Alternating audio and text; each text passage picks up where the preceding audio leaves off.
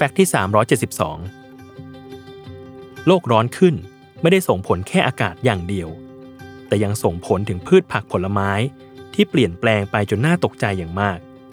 โดยมีงานวิจัยจากนักวิทยาศาสตร์ชาวญี่ปุ่น ที่ตามวิเคราะห์แอปเปิลจากแหล่งเพาะปลูกสำคัญของประเทศในเขตนาโงยะ และอาโอโมริ มาตั้งแต่ปีคริสตศักราช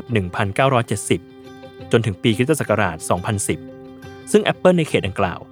ตั้งแต่อดีตจนถึงปัจจุบัน มีรสชาติที่แตกต่างกันอย่างสิ้นเชิง สาเหตุมาจากการเปลี่ยนแปลงของสภาพภูมิอากาศ โดยเฉพาะพันธุ์ยอดนิยมอย่างฟูจิ และซึการุ ที่เกิดการเปลี่ยนแปลงทั้งด้านรสชาติและเนื้อสัมผัส ซึ่งมีผลการยืนยัน